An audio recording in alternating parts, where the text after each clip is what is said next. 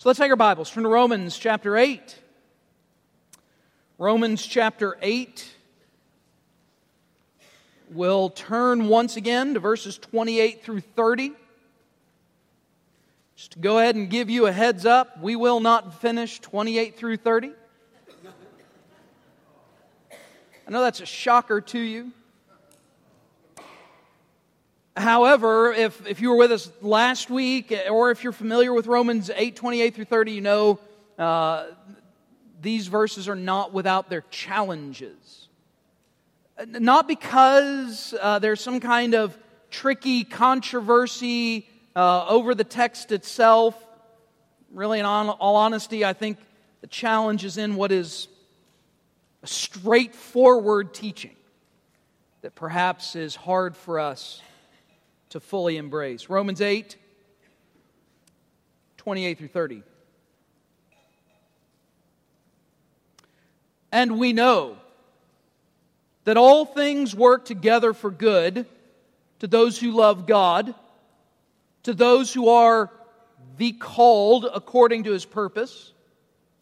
For whom he foreknew, he also predestined to be conformed to the image of his Son, that he might be the firstborn among many brethren. Moreover, whom he predestined, these he also called, whom he called, these he also justified, and whom he justified, these he also glorified.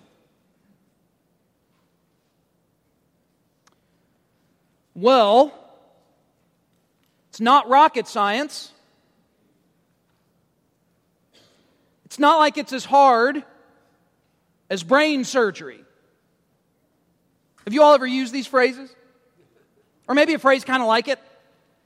Uh, it's kind of a, of a way in which we, I think it's probably a, unique to maybe the sarcastic, hyperbolic tendencies of Americans, that we would use that kind of phrasing as a way to say what we're talking about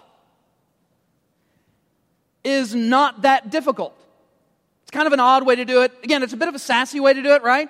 So we're talking about a subject and we might say something, well, well, it's not rocket science, meaning it's not that hard to understand, or it's not brain surgery. These tend to be the two. There may be others, right?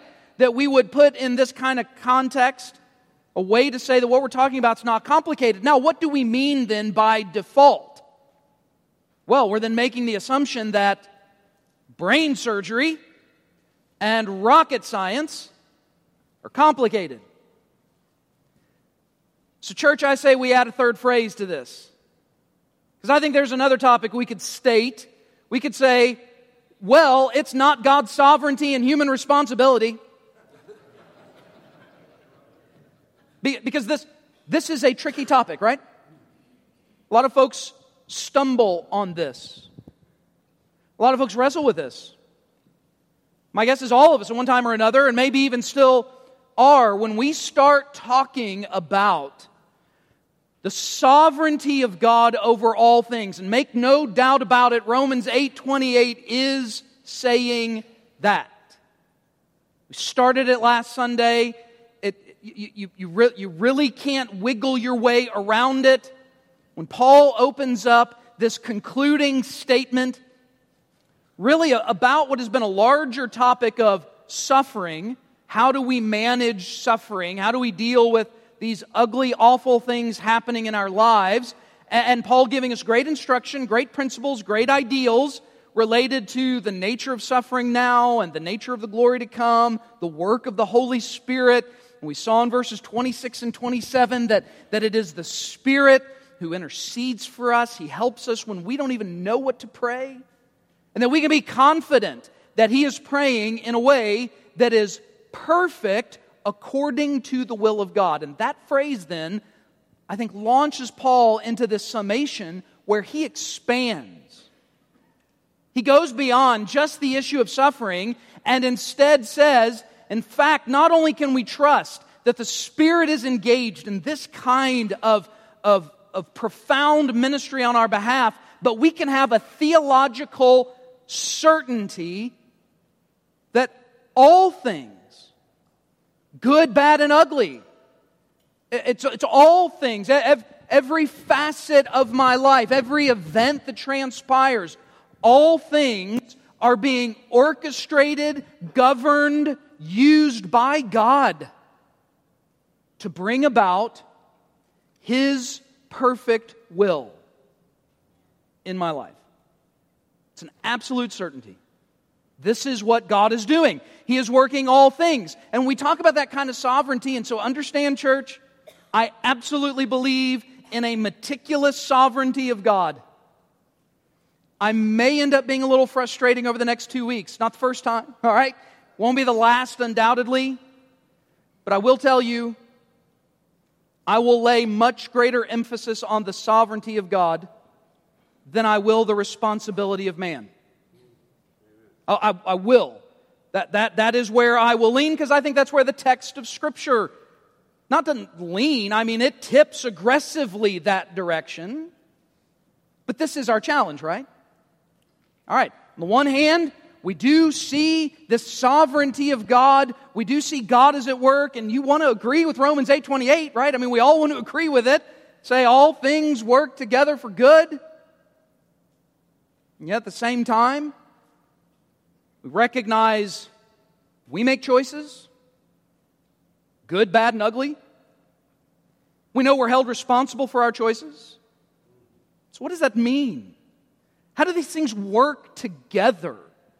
What is the nature of understanding these things? So, so let's go ahead and set, set a, a, a foundation here.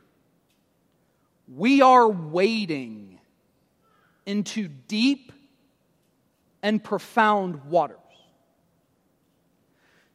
In fact, I'm probably going to be talking about things that a lot of guys would say, I can't believe you're doing that on a Sunday morning. You're the smartest church in town, I have no doubt, all right?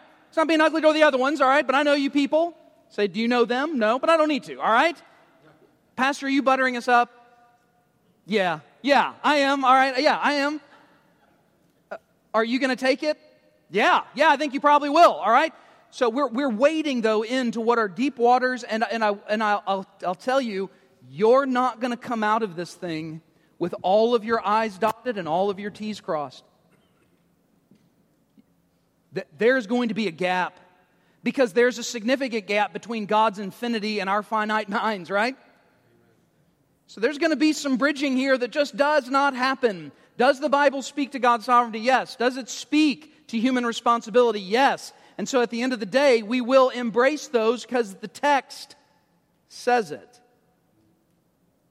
However, we're not just going to leave it at that, all right?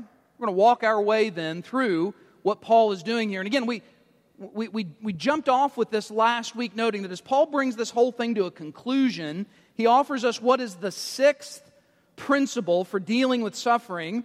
And that is what I just mentioned. We can trust that God is orchestrating events in our lives to ensure that His perfect will is completed in us.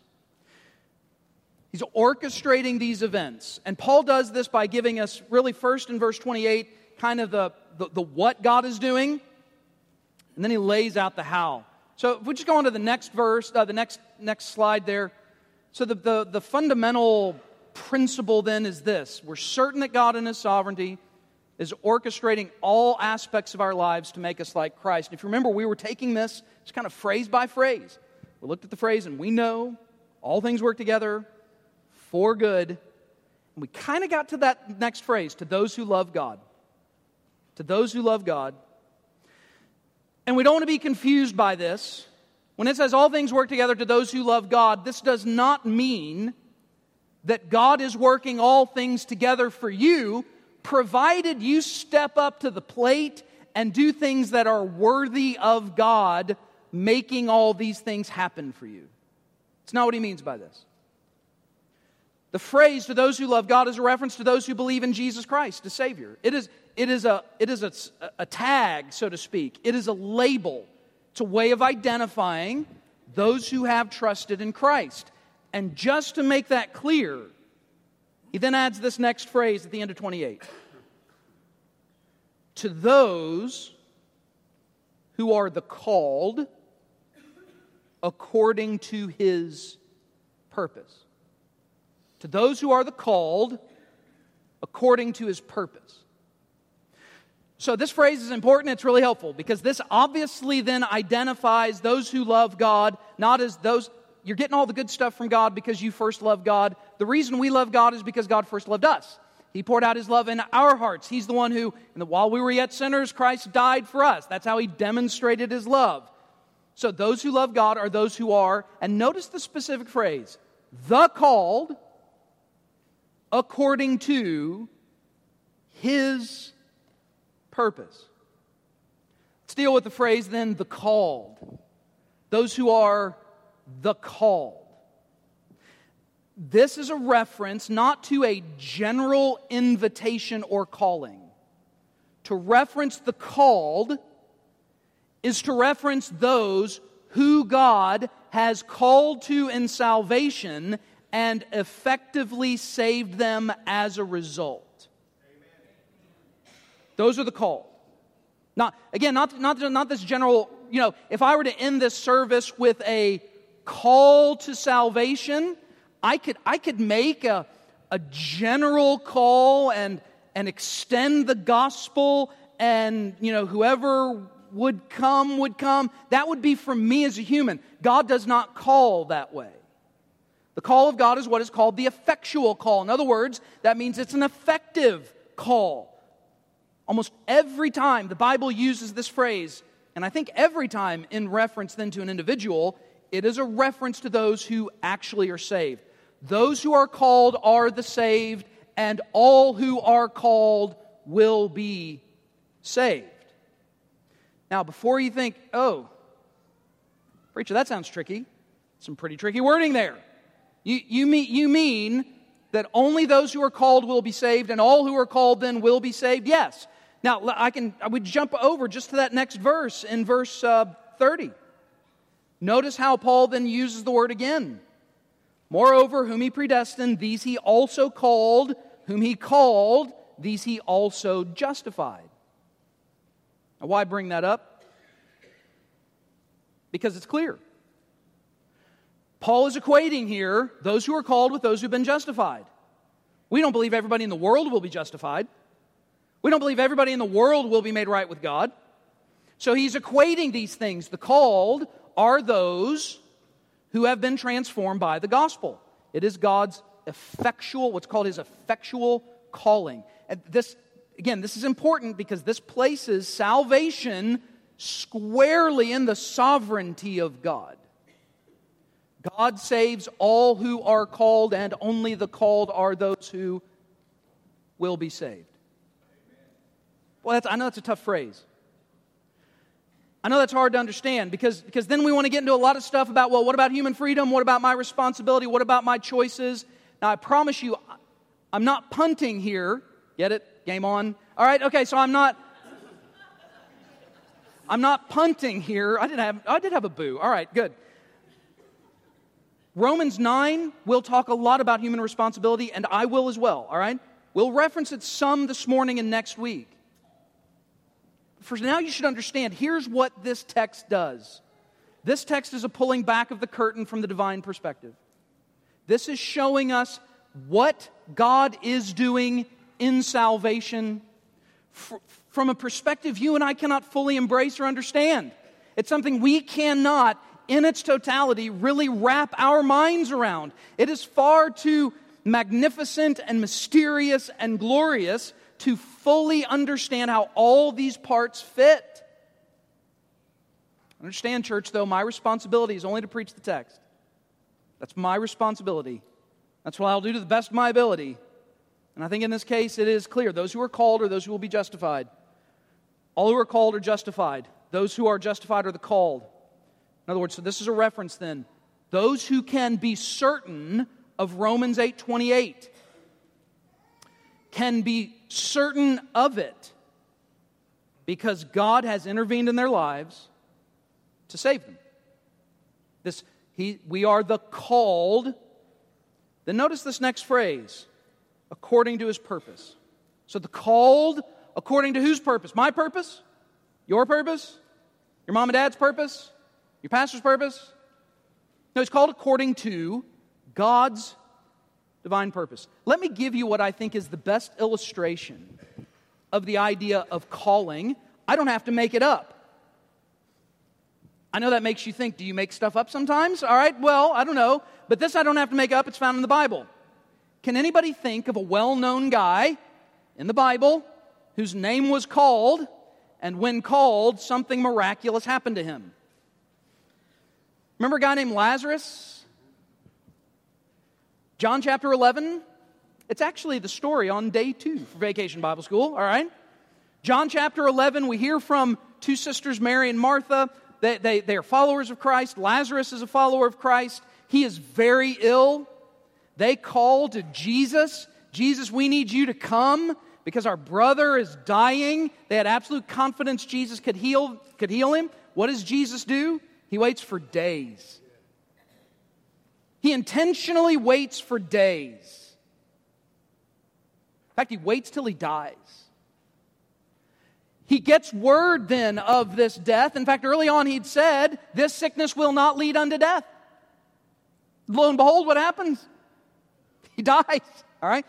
He dies. So clearly, Jesus means something else other than what you and I may think of when we just think of death. And so we, we know the scene. He gets to this house uh, where everybody is grieving over the death of Lazarus. He's now been in the, in the tomb for days. Jesus goes out to the tomb says, Roll the stone away. And what do they say? Jesus, he's going to stink. He's been dead for days. And what does Jesus do? Lazarus, come forth. And lo and behold, what happens? A dude wrapped up in grave clothes comes hopping out. Now, two things here. One, why did Jesus say Lazarus?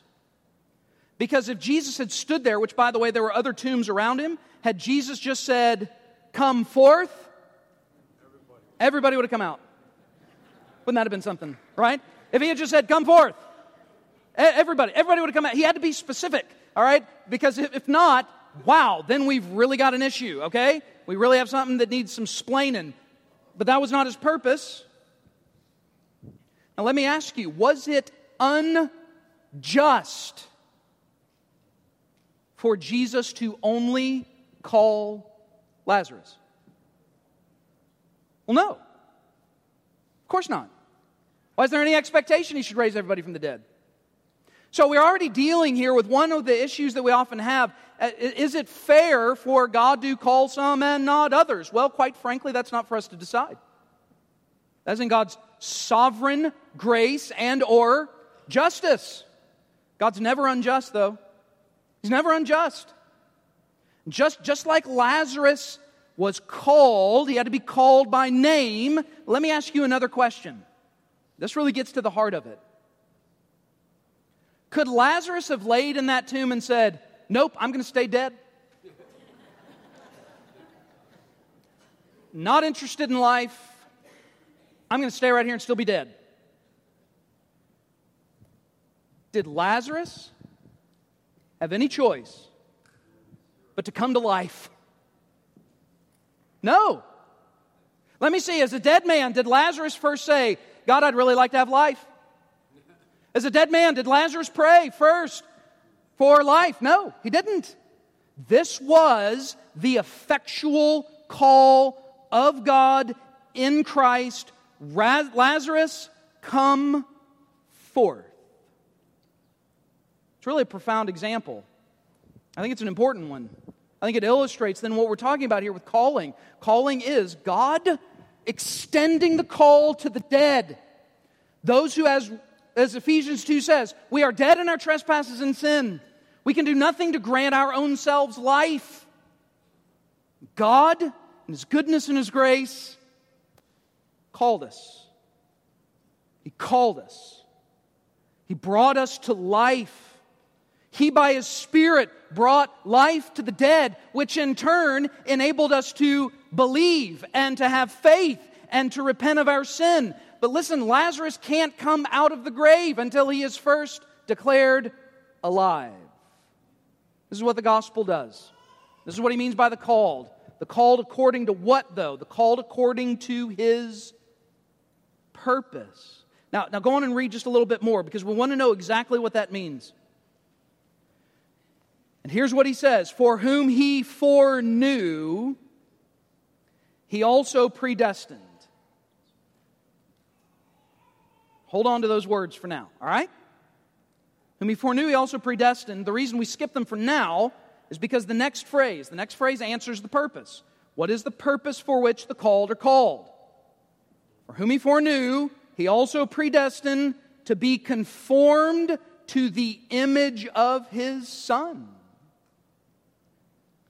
Now, this helps us understand then the good, the way in which all things work together for good. How do they work together for good? Is it because all things that happen to us are good things? Well, no. Do really, really bad things happen? Absolutely. Do bad things that you don't like happen? yeah. When he says all things work together for good, he doesn't mean that all things that happen are good.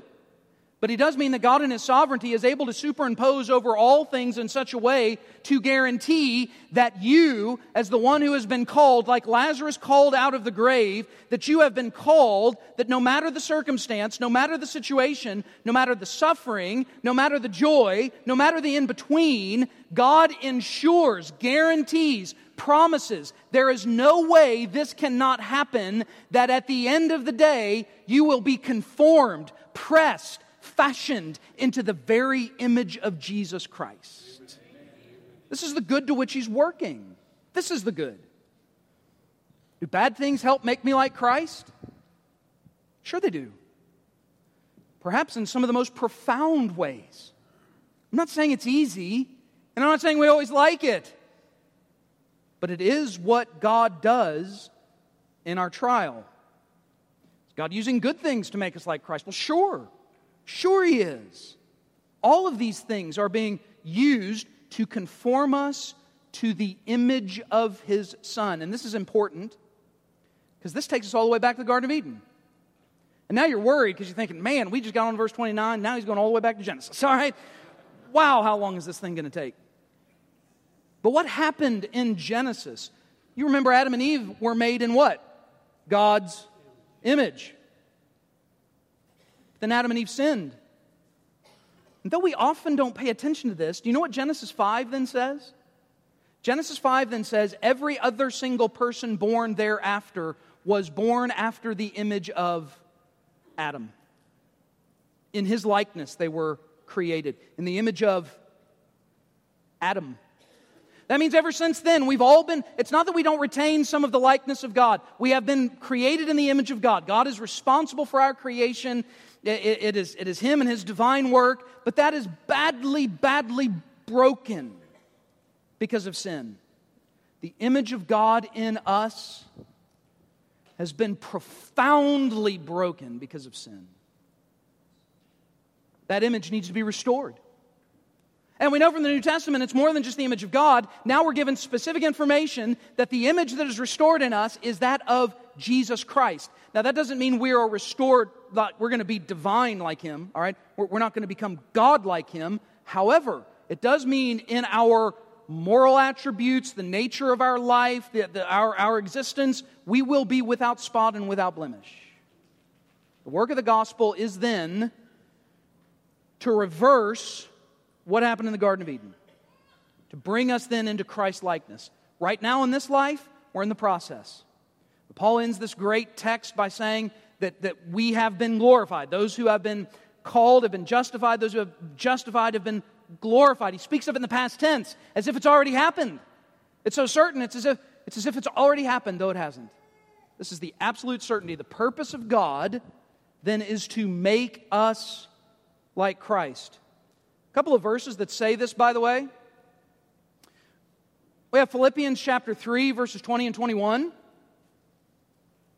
For our citizenship is in heaven, from which we also eagerly wait for the Savior, the Lord Jesus Christ, who will transform our lowly body that it may be conformed to his glorious body, according to the working by which he is able even to subdue all things to himself. So, so again, Paul reiterates this in Philippians. We are being conformed, our bodies are being conformed, pressed in to the likeness of Christ. Go on to the next one. 1 John chapter 3.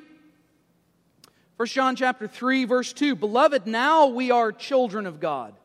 It's not yet been revealed what we shall be, but we know that when He is revealed, we shall be like Him, or we shall see Him as He is.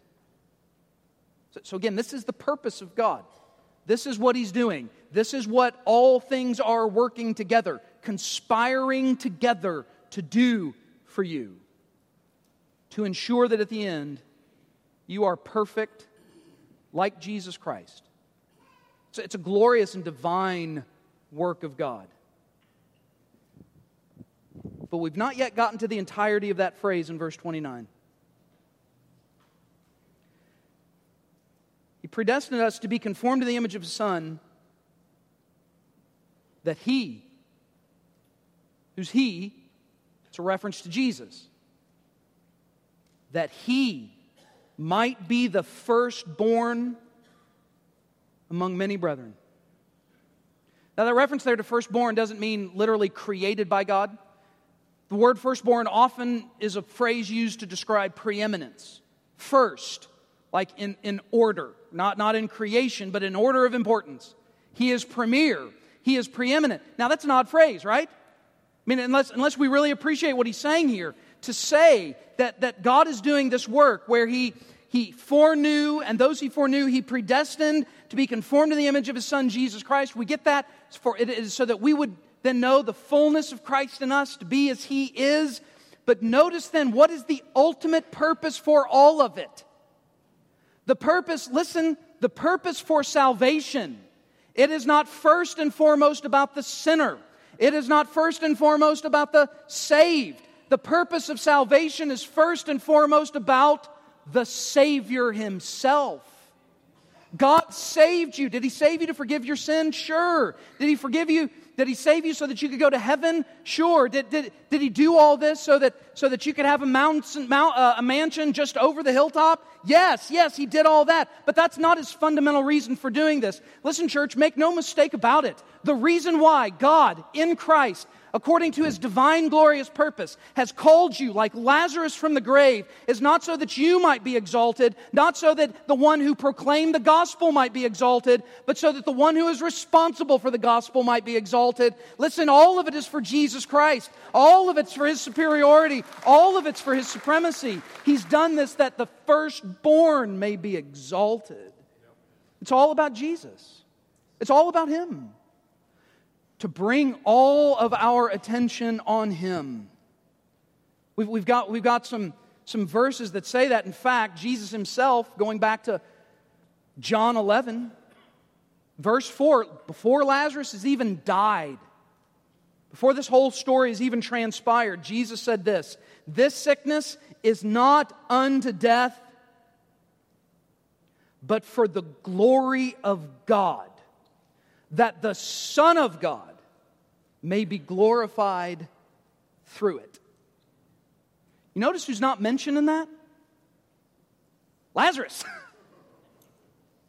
he didn't say, This will not end in death so that Lazarus can have life.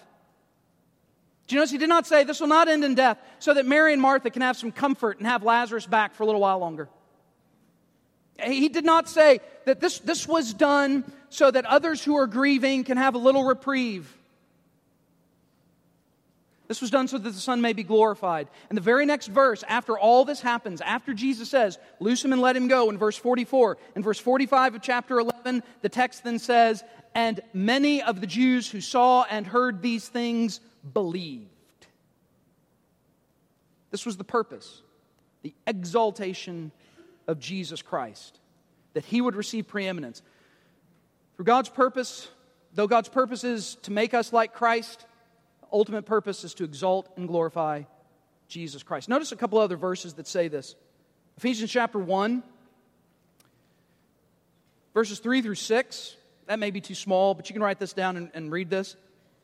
Blessed be the God and Father of our Lord Jesus Christ, who's blessed us with every spiritual blessing in the heavenly places in Christ just as He chose us in Him before the foundation of the world, that we should be holy and without blame before Him in love, having predestined us to adoption as sons by Jesus Christ to Himself, according to the good pleasure of His will, to the praise of the glory of His grace, by which He made us accepted in the Beloved. What's the purpose in all of this? To the praise and the glory of his grace.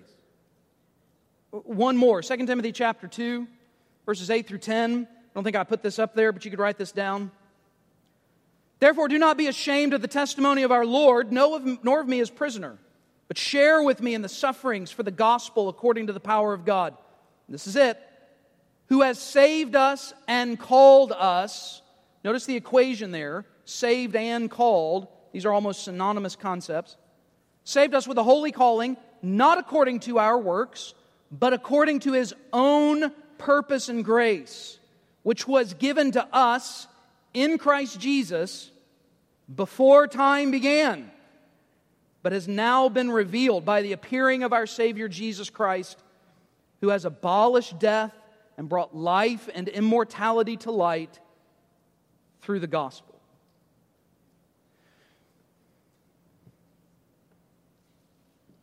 I know these are hard concepts.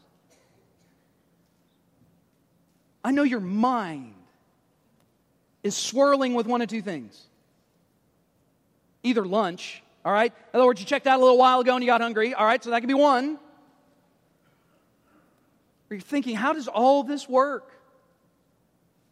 Now, we're not done. You're going to have to come back next week Man, Pastor, such a tease, right? You are going to have to come back because we will then, I mean, get all into foreknew. And, and just to go ahead and give you a heads up, what do I think the text means by foreknew and predestined and then called and then justified and glorified? I think it means exactly what it says. I think it means exactly what it says. Understand this, church. I'll go ahead and lay my cards on the table. Okay? Not saying I'm, I play poker. All right, that's probably not a good reference, okay? I heard that from the youth minister. All right, so it's not mine, okay? All right. Somebody may say, Pastor, do you believe in election and predestination? Yes. There's too many texts that say it. Yes, I do. I believe those who get saved are those determined by God who will get saved. I, th- I think that is what the text teaches. H- however, are there commands in the Bible? Are we expected to obey? Sure. Sure, we are. You ready? You ready for this? How do these things then connect? Get ready, write this down. How do these things connect? I don't know. you ever hear a pastor say that very often? I, I don't know. I, that, that's a little tongue in cheek. I do know some of it. All right, and we'll get to it. Okay, we will, we will get to it next, next week. But, but uh, understand, this, this is part of the mystery in this. We have been given a glimpse into what God and His sovereignty is doing. This text is not about you. There are other texts that may be more about human responsibility. This is not one of them. This is all about God's sovereign, superseding work. To me, the, the chain here seems clear. God foreknew predestined, called, justified, glorified. He did all this. He, he did all this according to his own purpose. The purpose is that we be conformed to the image of Christ, not so that we can have super great lives, even though we will in glory. All of this was done so that Christ would be exalted and glorified.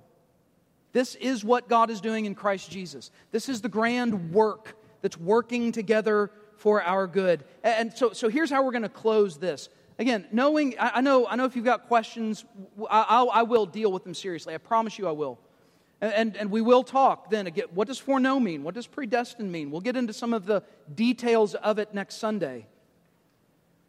But here's what I think this text should really do.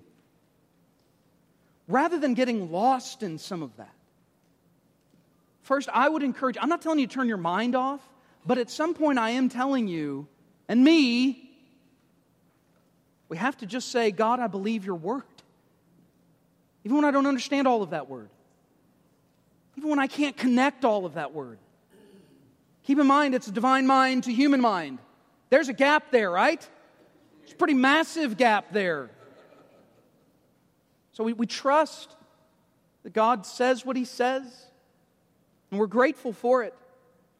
And what this text then should do for us is at the end of the day, rather than, not, not that we're not going to try and talk about these things, because we will, but, but at the end of the day, I think it should lead us to profound gratitude that God saw us who were dead and called us by name out of the grave so that we might have eternal life. This should all be to the praise of His glory and grace. That we should be able to join together with one song, and we will, and we will, we will sing, I will glory in my Redeemer.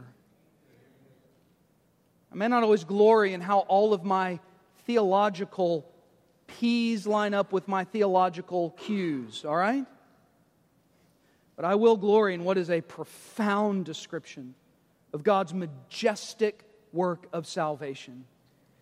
And so, as we have a time where we will sing in response to this truth, as we look forward then to next week and, and looking at foreknowledge and predestination and those big, weighty, heavy terms, let's first just still hearts and minds and thank God for such so great a salvation. Salvation bestowed upon us by Him and nothing more than His grace. Maybe if you're here today, though, and you've heard this and you're wondering about salvation itself. So, my appeal to you I know some people may say, Why are you even doing this? Because I, will extend the call to salvation. The call's not mine to control, but it is mine to proclaim. I will extend a call. God saves, and God saves often. I don't know what to tell you about that other than I can tell you this. I don't know who, when, how, what of what's going on in the human heart, but I will tell you this. If you do not know Jesus Christ as Savior and Lord, if you've never confessed that you are a sinner, unable to save yourself, and never trusted that Christ died for you and rose from the dead, then when you leave this life, you will spend eternity separated from God. And I implore you to throw yourself on the mercy of God in Christ Jesus. Trust Christ as Savior. Submit to the work of the Spirit in your life. Listen to the voice calling to you, come forth. I don't know what God may be doing, but I do know the call on me is to make that plain. Do you need to be saved today? Let's stand together, and as we have this time, maybe you want to know more about that. I'll be right down front. Would love an opportunity to do so. Maybe, maybe it is just simply then this call to glory in the redemption made available to us in Christ Jesus. I would invite you to do that. Maybe spending time in prayer is what you'd like to do. Maybe where you are or down here, maybe you'd like me to pray for you. I would encourage you that you take this word, allow the Spirit to bring it to bear on your life, that it might produce His fruit in you. Let's pray.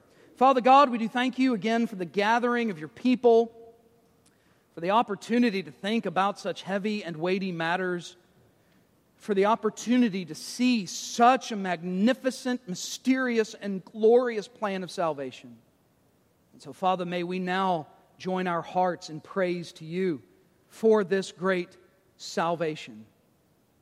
Pray that you, by your Spirit, would do in the heart and mind of all who are in here what needs to be done that you might be glorified, that Christ would be exalted in all. And it's in His name we pray.